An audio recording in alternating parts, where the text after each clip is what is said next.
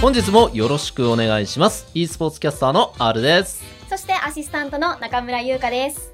はいというわけでおよそ一月前からはい。なんとなく探り探りではありますがお送りしているこの番組が早くも4回目約ね、あっ1ヶという間で月すね。経ちますがはい。はいこちらゲーマーの流儀どんな番組なのか中村さんからご説明お願いします、はい。ゲーマーの流儀とはどんな番組かと言いますと、うん e スポーツ実況のパイオニアとも言っても過言ではない、うん R さんがご自身のエピソードを交えながらさまざまなゲームの魅力楽しさをお話しいただきます、はいゲーマーによるゲーマーのためのゲームに特化しまくったトーク番組となっておりますはい、はい前回はまあ e スポーツ言いながらねねうんあのズバリ e スポーツプレイヤーってはい食っていけるんですかまあ、っていう実話を況者とかね e スポーツに、えー携わって食っていけますかっていう話で、うんまあ、意外にその最近だったらいけるかもしれないけどはい一昔前はいろいろねやらなければ難しかったですよっていうそうですお話ねをさせていただきましたしけどかも R さんなんて第一人者ですもんね実況の、はそうですね一応そういうふうに言っていただくこともよくありますがい、はいじゃあもし例えばはい私がもううんゲーム素人の私がうん今、あのープロゲーマーになりたいですおってなったらどうすればいいんですか今ですかはい何から始めていけプばいロいんゲでしょうーマーになりたいでじゃあやる気はマックスってことでいいですよもうねやる気マックスです、マックスはいでえーっとじゃあおしゃべり得意ですよね中村さんもちろんお好きですね素敵なお声でちゃんと日本語を扱えるということで喋りは武器になるじゃないですかで人前にも出れるじゃないですかで、えー容姿端麗じゃないですかってことはゲームさええー超気合い入れてやれば一応そのプロにはなりやすいうん引きがあるから、で喋れるからで喋れないプロゲーマーっていっぱいいるんではい喋れるって強いんですよえー喋りはもうベースなんですかトーク力というかえっとベースではないんですけど、えーと e スポーツのプロゲーマーを売り出したい時にせっかく番組に呼んでも喋れないってなっちゃうと呼べないんですよねどんなに人気のある選手でもはいだから喋れて人気があるっていうのが理想ででじゃあ中村さんがプロゲーマーになったとして喋れるで、えーあとはそうだなスポンサーをつけるとしたらまあスポンサー問題スポンサはー欲しいじゃないですか、い欲しいですえっとじゃあ団体競技と個人競技どっちが好きですか個人競技で個人競技ですか、はい であるならば、えーっと e スポーツチームに入るよりは個人としてのスポンサードを狙いたいですねはいなので、えーっと違ってくるんですね個人とそうですね、えっと、団体競技だと、えっと、チームに入ることが多いんですよ e スポーツーツチームでそのメンバーとして例えば4人チームの中の一員として e スポーツチームに入るはいみたいな形になるんですけど個人として戦いんだ戦いたいんだったら、まあ、例えば格闘ゲームみたいに個人の、えー中村プレイヤーとしてはい出て大会に出てうん勝っていく、でこのこの子強えじゃんみたいな女性でこんな強い子いたのって言ってじゃあ周辺機器の例えばマウスのメーカーがうちのマウス使ってくださいとか、うちのヘッドセットをいつもしてくださいとかうちのコントローラーを使ってあの PR させてくださいとかっていうのがスポンサーになるんですよねでどんなスポンサーがいいとかありますどんなスポンサー、は強いスポンサーさんで強いスポンサー、はいい、いです ね強いスポンサーっていうとどういうところになるかっていうと、はい、えー例えばですね格闘ゲームでいうとレッドブルとかうんレッドブルさんってレッドブルアスリートっていうんですよで世界のどこにでもレッドブルがあって海外の大会行ったらもうちゃんと、まあ、レッドブルスタッフたちが選手について選手を万全のサポートしてくれる、これってすごい強いスポンサーさんですよね。とかあとはどこになるんだろうな結構でかい会社さんですよね。えっとハイパー X さんとかあのヘッドセットとかゲーム周辺機器のメーカーなんですけどあとはあれかパソコンメーカーさん今強いのは、おーうんパソコンメーカーさんはやっぱコロナ禍でパソコン選ぶときにみんな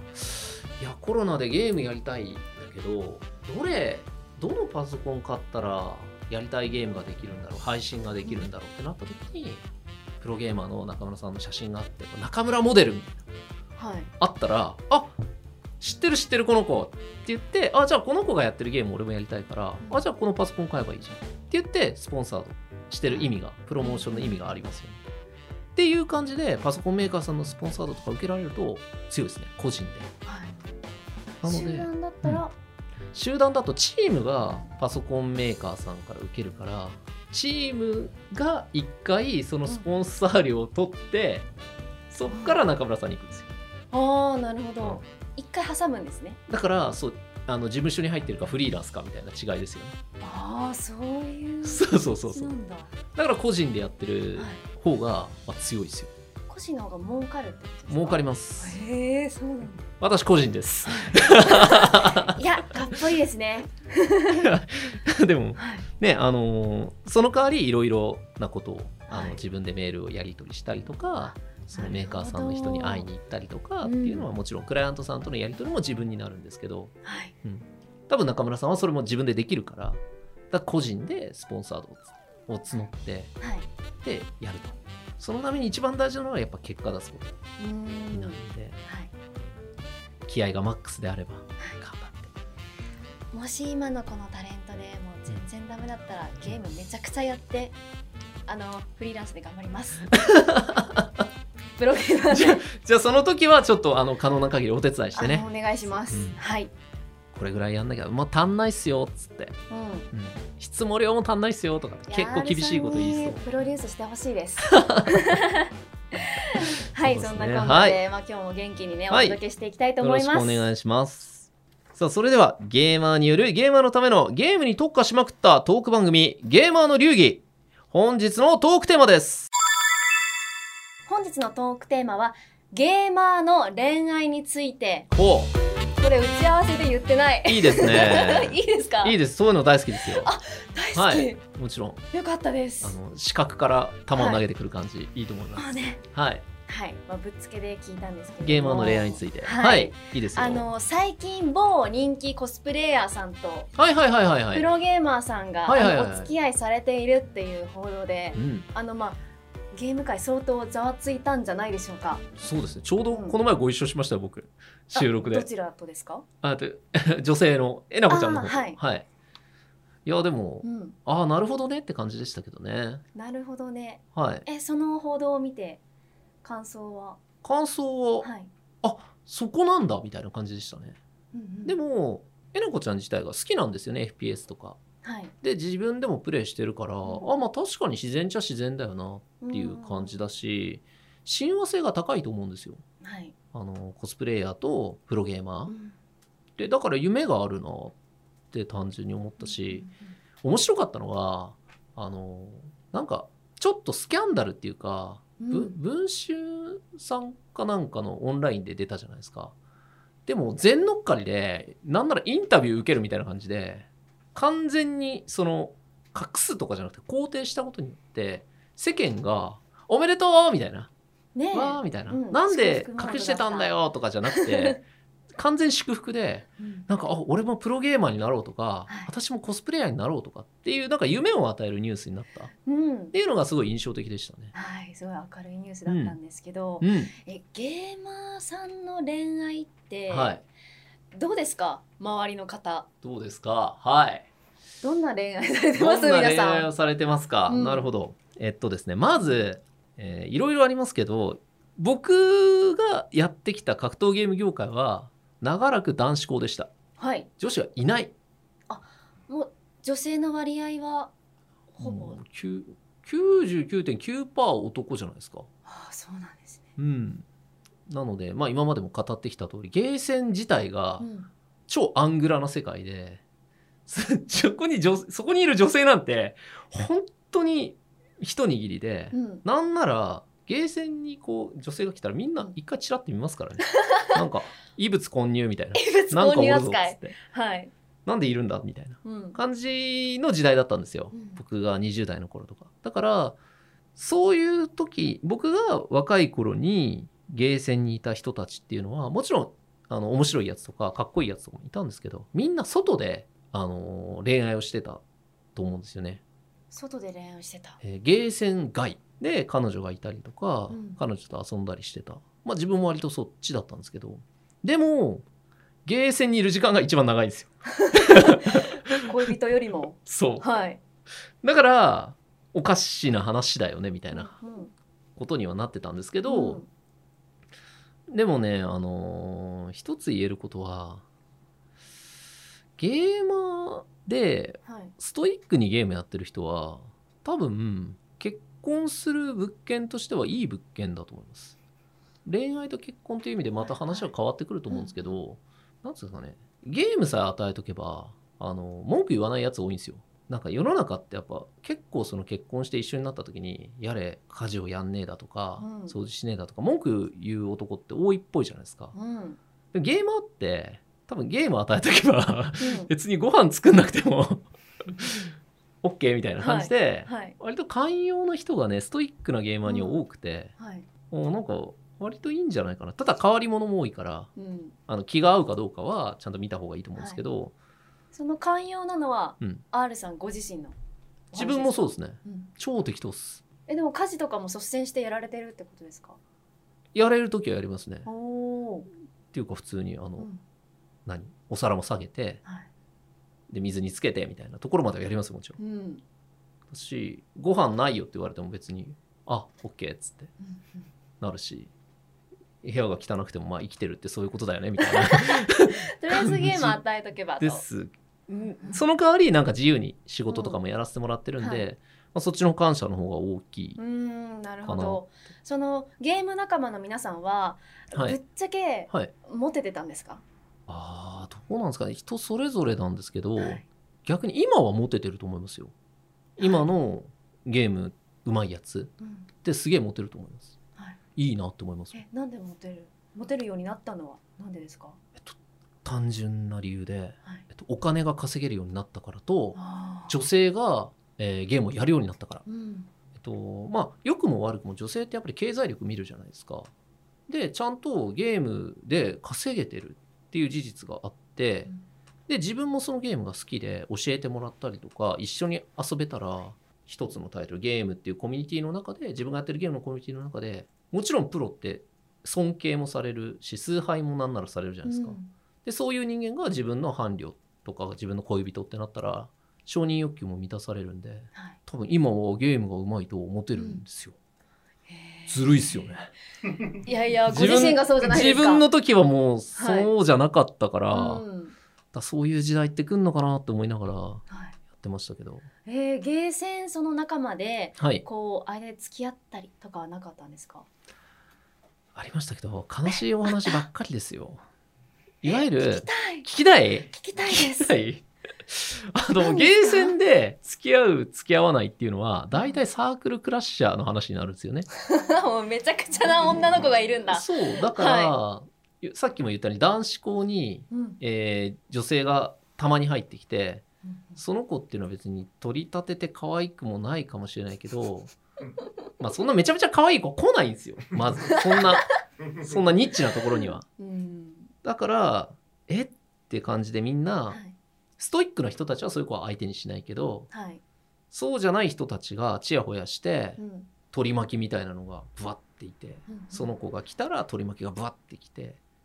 まあ、本人たちは取り巻きと思ってないと思いますよでもそういうみんなにチヤホヤされながら、ABCDEF みたいな姫状態だ。 3ヶ月おきになんか彼氏は変わるけどみんな、はい。みんなでいるのは変わらないみたいなあわけがわからないえわ A 君はもう別れてんだよねみたいな、はいなんでまだいんのそのコミュニティにーうんとかねそういうやばい話はいっぱいあっていっぱいあった。いっぱいありましたよちなみに R さんははいストイック側だったんですか。そうですねゲーセンでどうこうっていうのはなかった側でああしーたうんねうん。むしろ本当にそういうちやほやしてる姫みたいな子に話しかけ てんなんか無駄に仲良くなって、はい。その取り巻きたちからうん狙われるみたいなで対戦で全員目の色を変えてはい俺をやりに来るみたいなの違をう格闘が始まっちゃうんだ。そうそうはい。でもそれを俺は逆に楽しんでたみたいなあの間違った楽しみ方をしてたんで一す歩俯瞰し てね楽しんでたとんですがね。尖ってたからはいもういやなんか来いよみたいな、はいも。うなんかねそんなくだらない嫉妬心で勝てると思うなよみたいな感じ で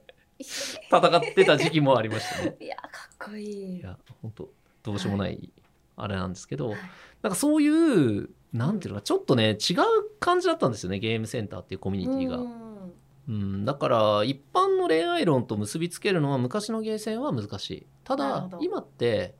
えっと、ゲームセンターでのオフラインの、えーやり取りよりもオンラインでボイスチャットを使って、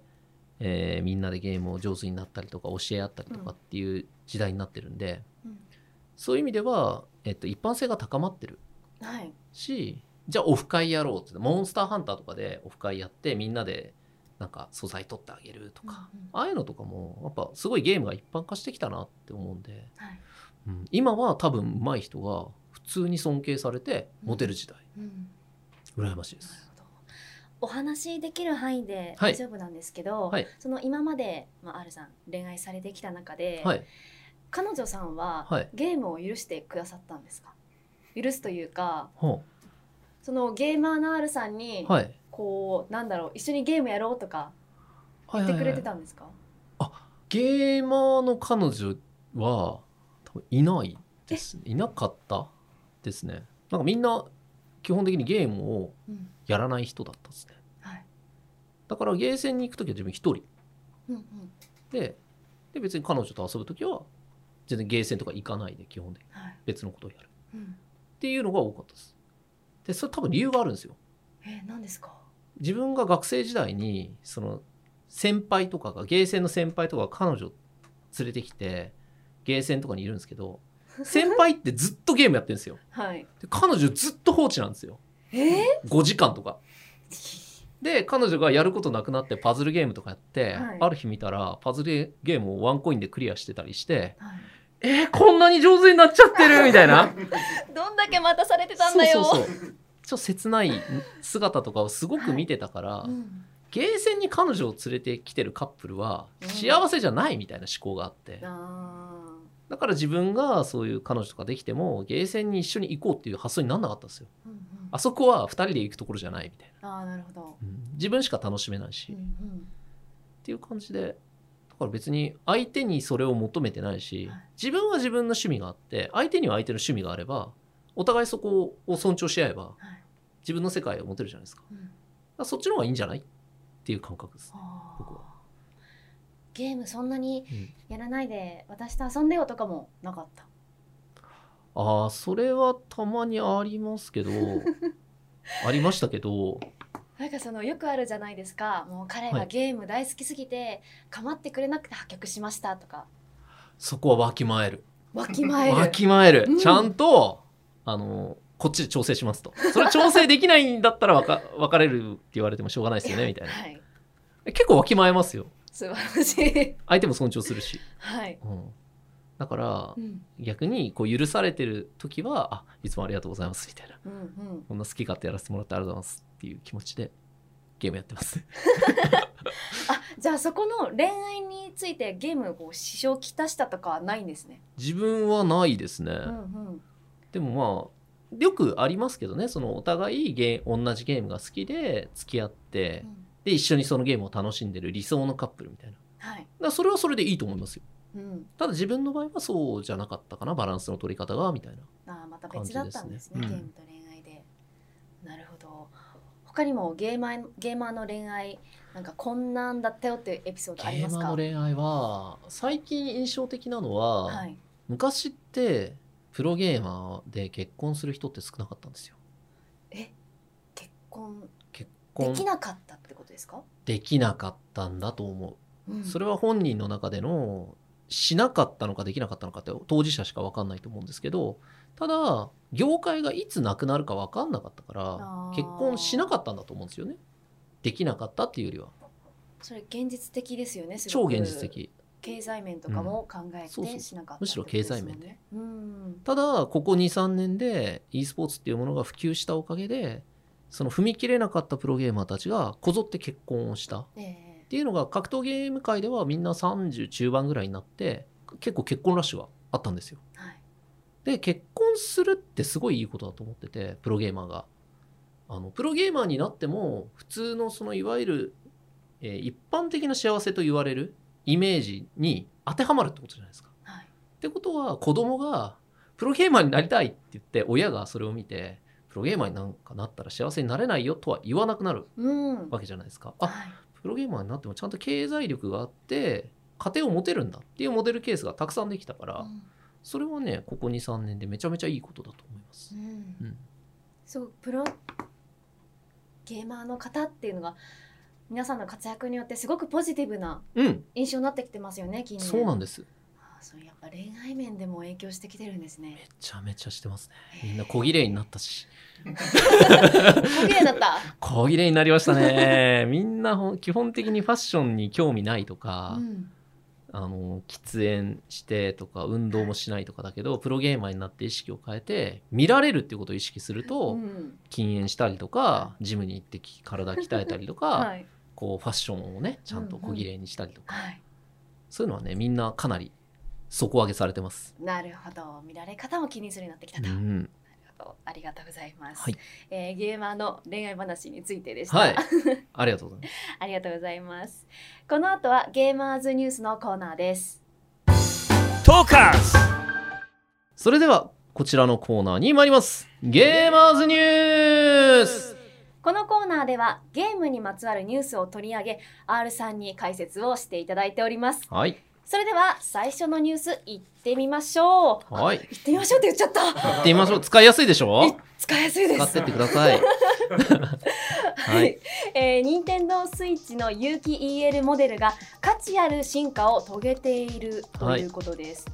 ワイヤードによりますと、うんファンの間で数ヶ月にわたって噂されていたうん新型任天堂スイッチの発売を任天堂が7月6日に正式発表しました任天堂スイッチのアップデート版となる有機 EL モデルは10月8日に発売予定で前評判の高いメトロイドドレッドの発売日と同じ日になります、うん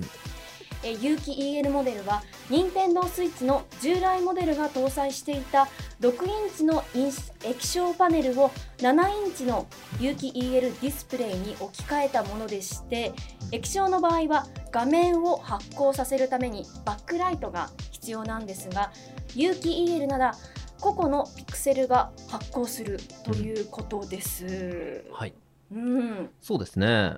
まあ、この有機 EL モデルということで、まあ、有機 EL っていうあのモニターというか、あれがですねかなり世間一般化してきたなというところでテレビなんかもね有機はい EL テレビとかあの最近出回ってるところなんですけどう、んまあ、このニュースであの一番面白かったのはこはいの任天堂スイッチの上位モデルが出ますよというニュースでありながら、うんえーネットが騒いだのはこのプロモーションビデオの中にはいえスプラトゥーン3の映像がですねはい、入ってまして、ええええまあ、こう遊んでる中でこう遊んでるテレビの画面に、まあ、新作のね映像が映ってるんですけどその中にスプラトゥーン3があって、うんそれにスプラの情報があったんですよまだおうおう発表されてない情報が載ってて、うんこのスプラ勢たちが「わー!」っつって盛り上がったっていうのが、うんうん結構面白いニュースだなってはい思いました。えーこちら、まあ、どんな、えーそれが映像だったかっていうと、はいえースプラトゥーン3というのがすでに発表されてまして、うんまあ、スプラトゥーン1、そして2と出て、で、えー3、今待望なんですよね。で、えー3では今までこういろんな、基本水鉄砲みたいな、みんなで水でインクを掛け合う水鉄砲はい対戦みたいなのがスプラトゥーンなんですけど、はいえ今回ですね弓を、えー弾いてる映画「スプラトゥーン3」の映像で出て、はいえ弓みたいな武器が退化してるっていうところがあったのと、はいもう一つは、えーなんか世界観がいつもあるんですけど荒廃した世界観砂漠みたいな、うんえー街も荒廃しててあれみたいな何なのこれってみんな思ったんですけどこのスプラトゥーンすごい面白いのがはいフェスっていう、まあ、ゲーム内で、えー紅白戦みたいなのを行うんですよね。例えばマヨネーズ派とケチャップ派でチームに分かれてこの週末は対戦だみたいな。で、えーどっちが勝ったよとかはい自分はどっちのチームに入るよとかってあるんですけど、このスプラトゥーン2の最後のフェスで、えー行われたのが秩序対混沌だったんですよ。おーまたうんまた変わりましたね、でこの最後のフェスの勝者が混沌だったんですよ混沌チームが勝ったカオスそれによってスプラ3の世界観が混沌になったっていうああなるほそどう反映されてるっていうのがこのスプラトゥーンの面白いところで、はいで、えーその混沌となった荒廃した世界の中で弓が今度は使えるらしいどんな武器なんだろうみんな思ってるそこでこの今回の任天堂スイッチの画面でうん弓が横に構えるのと縦に構えるのがあるらしいさらにこう弓を引いてこうためためておくことができるチャージもできるうんっていうのが初めて公開された、はいそれにもうスプラトゥーン勢が脇に湧いてはいもうツイッタートレンドになってました トレンドになったんで すかトレンドになって ましたえーと思って新型スイッチの発売なのに発売なのにちなみに新型スイッチで言うと有有機 EL モデルもあるんですけどはいあの今まで任天堂スイッチって有線接続できなかったんですよ LAN でうん基本無線でつないでねっていうものだったんですけどやっぱりその対戦系のものって有線の LAN をつなぎたいんですよねでそれをやるにはあの外付けの LAN ポートみたいなのを買ってはいつなげる必要があったんですけど、うんそれが初めからついてますよっていうのが結構大きいんじゃないかなって個人的には思いましたあーじゃあよりコンパクトというかコすンっきりしたんですね、スッキリでありうんまあネット対戦向けのハードになったっていう感じですかねなるほど、うんそれこそもう価値ある進化をそうですね価値ある進化だとい思いますしますはい、中村さんはスイッチとか遊んだりしたことあります私スイッチやったことないんですあマジですかずっともう抽選待ちを兄弟がしてまして、はいはいはい結局外れ続けて今まで来ましたそうですよねはい結構なんか市場にねあるんだかないんだかみたいな感じで手に入れにくいですよねはいただこの任天堂スイッチさっきも言ったスプラトゥーン一人一台ないとチーム組めないんで、家族とかでやるためにはそううんあの僕の妹の家スイッチ3台あるって言われ てえーはい、うちでも2台なの にってなって。 なんか家族みんなでやるために、はい、その3台のスイッチを買ってあのやってるって家族チーム組んでやってるっていやー高価な高価な遊びですよすごいですよねはいただまあだから親子大会とかも、うんえーできるし意外にそういう家って増えてんのかなってうんうんあと今例えばスイッチをすでにお家で持ってたとしても有機 EL モデルが出るからもう1台買おうよっていう口実になりますよねあそうですねまたこんなのが出るんだよそうそうそうそう買ってママみたいなそうでえじゃあ古いのどうするのっていやママが使えばいいじゃん一緒にできるよみたいな上手ですねそこでフォートナイトの、はいえー親子の大デ会ュオ大会に出出るようとと はいつながてっていくっていうねなるほど、はいありがとうございます以上ゲーマーズニュースでしたトーカース